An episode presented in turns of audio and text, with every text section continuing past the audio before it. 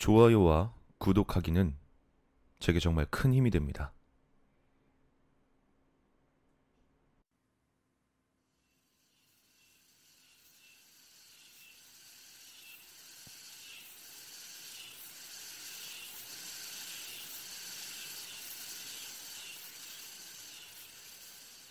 어느 여름날의 이야기를 하려고 한다. 그날은 예전부터 가려고 마음먹었던 근처의 신사를 방문했다.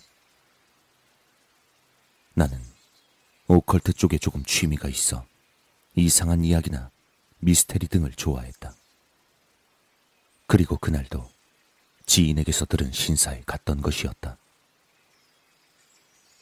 지인의 이야기론 왠지 그 신사엔 대량의 인형들이 안치되어 있는 듯 했다. 일반적으로 말하는 인형절과 비슷한 곳일까? 하지만 유명한 신사도 아니었고 TV에 나온 적도 없는 그런 장소였다. 근처라고는 해도 차로 한 시간 반 정도가 걸리는 곳이었다. 험한 산길을 덜컹거리며 달려 신사에 도착해 차를 멈추고 계단을 올라갔다. 상당히 긴 계단이어서 가쁜 숨을 몰아쉬며 이상하게 고조되는 감정에 휩싸였다. 왠지 이 계단이 길면 길어질수록 나의 즐거움도 늘어날 것 같았다. 계단의 끝에서 드디어 신사가 얼굴을 드러냈다. 훌륭한 기둥문을 빠져나가고 눈앞에 신사를 맞이한 순간 이상한 귀울림이 들려왔다. 자랑은 아니지만 나에게 영감 같은 건 아무 연관 없는 이야기였기에 솔직히 그런 느낌을 받은 것은 처음이었다. 하지만 그 감각이 무섭다거나 하진 않았다. 반대로 의욕이 솟아오르는 것을 느낄 정도였다. 난 재빨리 경내를 둘러봤다. 상당히 넓고 구조도 깨끗했다. 확실히 훌륭한 신사였다. 하지만 역시 그곳엔 보통은 없는 광경이 펼쳐지고 있었다. 여기저기에 널브러져 있는 수많은 인형들. 신사의 인형들은 제대로 관리되지 않는지 마루 밑에까지 들어가 있었다. 셀 수 없을 만큼 많은 눈들이 나를 찌를 듯이 노려보는 것 같은 느낌이 들었다. 그야말로 압권이었다. 비현실적인 광경이었지만 마음을 사로잡힐 겨를은 없었다.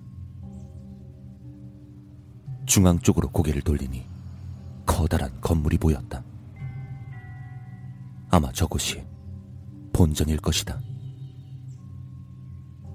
거기에서 학가마를 입은 사람이 당황한 모습으로 나와선 혼자 근처 건물로 달려갔다. 무슨 일이 있는 것일까? 불경하게도 마음속으로 운이 좋았다고 중얼거리고는 그 남자가 들어간 건물로 향했다. 그러자 본전 쪽에서 다시 두 사람이 나타났다. 그 중 한 명을 붙잡고 무슨 일이 있었는지 물어봤지만 남잔 바쁘니 나중에 와달라고 말하곤 다시 인형 속으로 사라져갔다. 대체 이곳엔 무슨 일이 있는 걸까? 석연치 않은 표정으로 잠시 멈춰 서 있으니 본전으로부터 지금까지와는 다른 정식 옷차림이라고 해야 할 법한 모습을 한 신관이 나와서 나에게 말을 걸어왔다.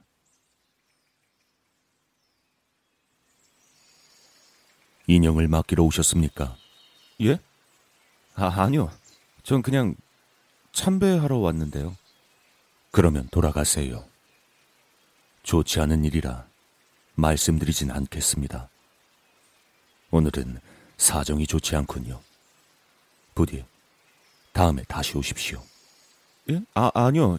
저 죄송한데 혹시 무슨 일이 있었나요? 과감하게 물어봤지만 신관은 모르는 편이 좋을 거라는 말만 남기고 본전으로 들어갔다. 뭐야, 바쁜가 보네. 그래 뭐 인형이 도망가는 것도 아닌데 다음에 다시 오지 뭐. 신관이 말한 대로 다음에 다시 올 생각으로 돌아가려고 했을 때 방금 전에 세 사람을 포함한 다섯 명이 밖으로 나왔다. 그들은 관처럼 생긴 커다란 상자를 들고 있었다. 그 기묘한 일행은 본전 뒤쪽으로 사라졌고 나중엔 신관까지 나오더니 다시 본전 뒤로 사라져갔다. 문득 정신을 차리니 나 역시 자연스럽게 본전 쪽으로 걸음을 옮기고 있었다. 경고에 대한 공포심보다 호기심이 더 강했다. 여기까지 왔으면 볼 수밖에 없다. 본전 옆쪽으로 나 있는 길은 나무가 무성해서 어둑어둑하고 이끼가 자라 있었다. 그렇게 조금 걷다 보니 앞이 확 트인 광장 같은 장소가 나왔다. 그리고 그곳에 있던 신관들은 어쩐지 캠프파이어 나무 같은 것을 사방에 만들고 있느라 분주해 보였다. 그리고 그 한가운데에는 방금 전의 상자가 가장 튼튼해 보이는 나무 위에 올려져 있다. 그 순간 신관과 눈이 마주쳤다. 난 혼이 나지 않을까 걱정했지만 크게 문제 삼지 않고 작업을 계속하고 있었다. 뭔가 허락을 받은 기분이 되어 나무 그늘에서 광장 쪽으로 들어갔다. 뭔가가 시작되는 걸까?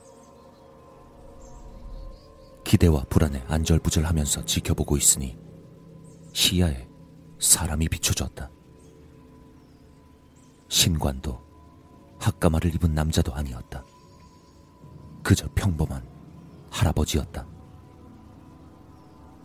내 오른쪽으로 20m 정도에 서서 나처럼 신관들을 보고 있었다.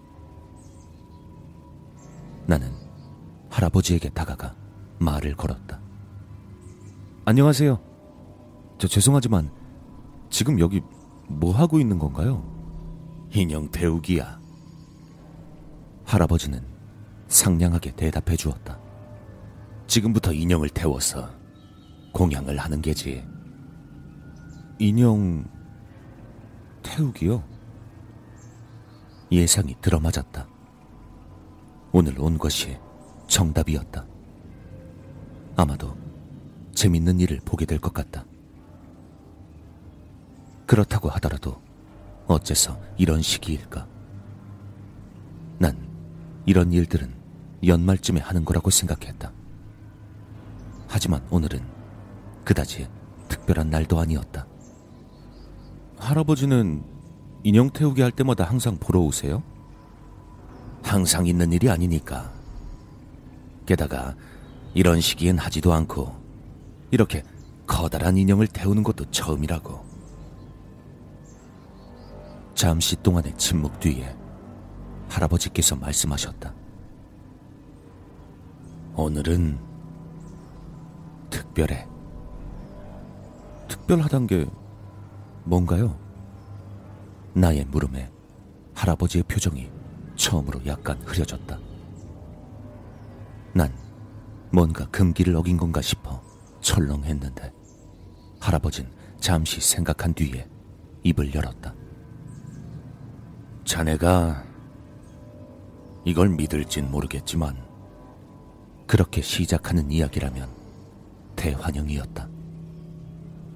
사실 저기 저 인형은 원래 본전 곁에 있는 창고에 엄중하게 보관되고 있던 거야. 그러다 오늘 이른 아침 3일 만에 신관이 창고 점검을 했는데 그 인형이 사라져버린 게지. 신관과 신사의 사람들이 모두 나가서 찾았는데 날이 환하게 밝아진 무렵에 겨우 발견할 수 있었어. 그 인형이 어디 있었을 것 같아. 어디 있었습니까? 날이 밝을 때까지 아무도 알아차리질 못했어. 그도 그럴 것이 인형은 누가 갖다 놨는지 본전 지붕 위에 올려져 있었거든. 사람들도 모두 놀랐지. 어쨌든 그 인형은 마네킹이야. 성인 남성 정도가 마네킹을 높은 본전 위로 가져가는 일은 쉽지 않다고. 첫 번째, 못된 장난치고는 힘이 너무 많이 들고, 두 번째로는 저런 곳에 할 이유가 없다고. 하여튼, 어, 국리를 해도 풀리질 않아서 마네킹을 내리기로 했지. 그런데 사다리로 올라가 내리던 도중에 마네킹을 들고 있던 남자 팔이 미끄러져서 마네킹과 함께 떨어져 버렸어. 남잔 다리가 부러진 것 같아서 곧바로 병원으로 옮겨졌지. 근데 이상하게도 말이야. 그 남자가 끊임없이 인형이 자기를 물었다는 소리를 해댔어. 아무래도 불안하다고 생각한 신관이 인형 태우기 준비를 시작해서 지금 이렇게 된 거라고.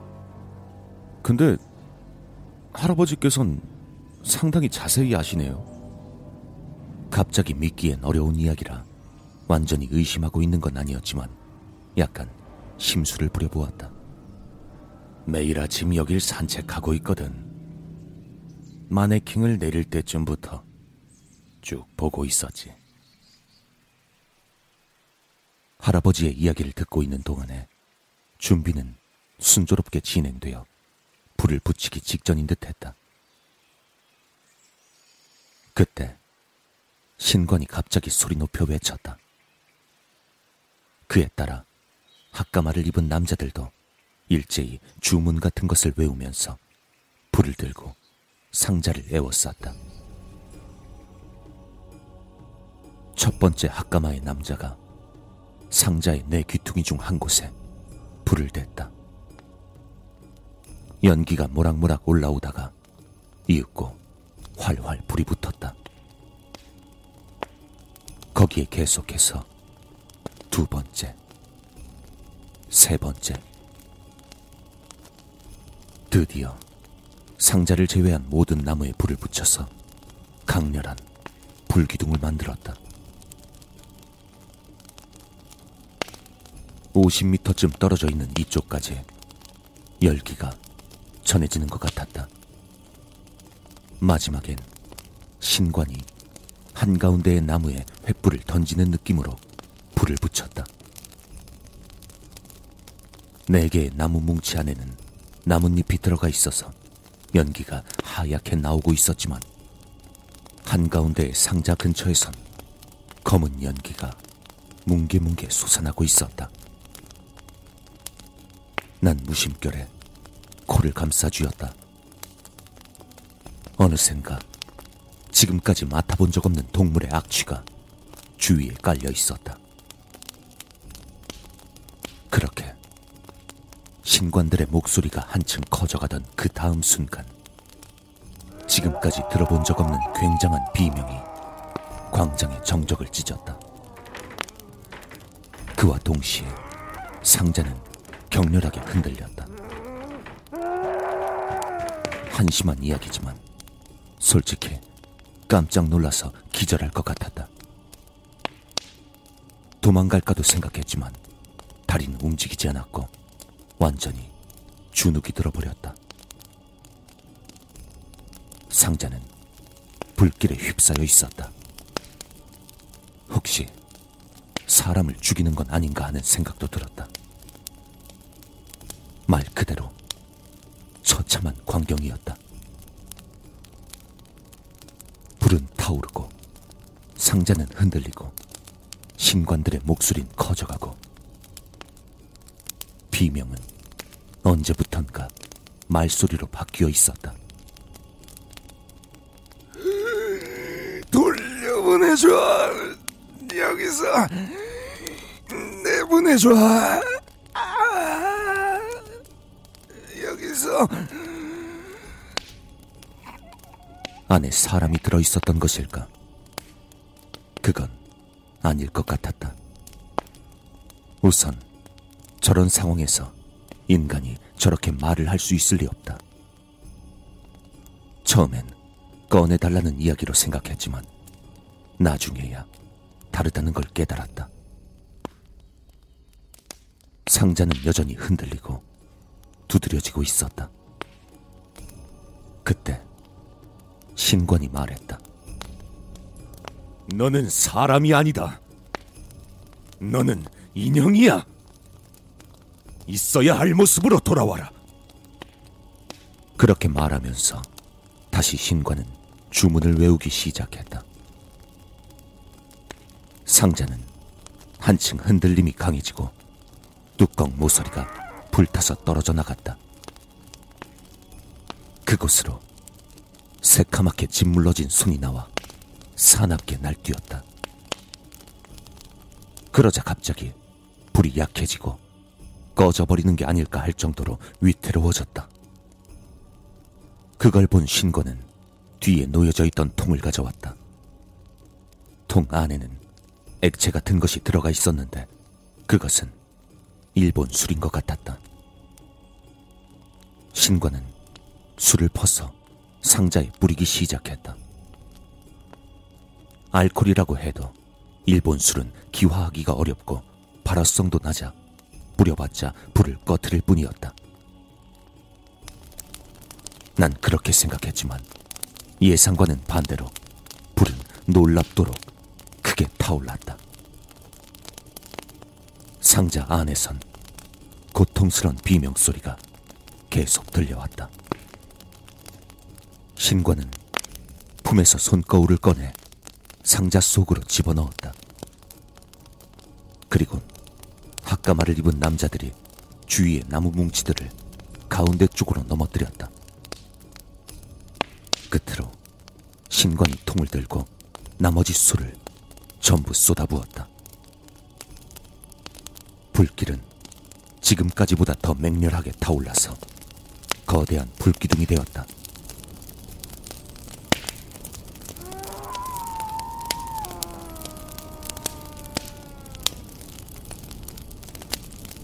찢어질 듯한 비명을 마지막으로 정막이 찾아왔다. 외치는 소리도 상자가 흔들리는 일도 없었다. 정신을 차리고 보니 나는 땀투성이었다.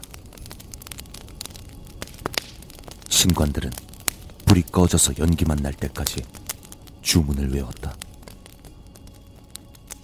난 눈앞에서 일어난 사건을 부정하고 싶었다. 그때 신관이 나에게 다가왔다. 난 예를 갖추지도 못하고 신관의 이야기를 들었다. 일단 부정을 막아야 하니 따라오십시오. 나는 신관을 쫓아 본전으로 들어갔다. 할아버지가 앞쪽에서 신관과 같이 걸으며 뭔가 말하는 걸 보니 아무래도 서로 잘 아는 사이 같았다. 본전에 도착한 우린 간단한 액막이 의식을 받았다. 그 후 진이 빠져버린 나에게 신관이 자세한 사정을 이야기해줘서 조금은 산뜻해졌다. 사실 그 인형은 오랫동안 사람으로서 살아왔습니다. 그 마네킹을 데려왔던 할머니 말에 따르면 자신의 딸이 소중하게 보관하고 있었다고 합니다. 그러던 중에 딸과 손자는 사고를 당해 죽어버렸는데 그 마네킹만은 상처가 없었죠. 할머니는 유품이지만 예감이 좋지 않아서 어쩔 수 없이 여기로 가져온 겁니다. 사고를 당했을 때도 차에 싣고 있었을 정도니까 정말 소중하게 보관했을 겁니다. 사물에게 너무나 감정을 줘버리다 보면 점점 인간은 인형이 살아있다고 착각해버리기 마련이죠. 그 이후의 말은 지금도 머릿속에서 떠나가지 않는다. 인형도 같습니다. 아주 아주 소중히 대하면 자신이 인간이라고 착각해버립니다. 그들도 살아있으니까요. 깜빡 잊었다 다시 기억난 것처럼 매미가 울기 시작했다. 어느 여름날의 일이었다.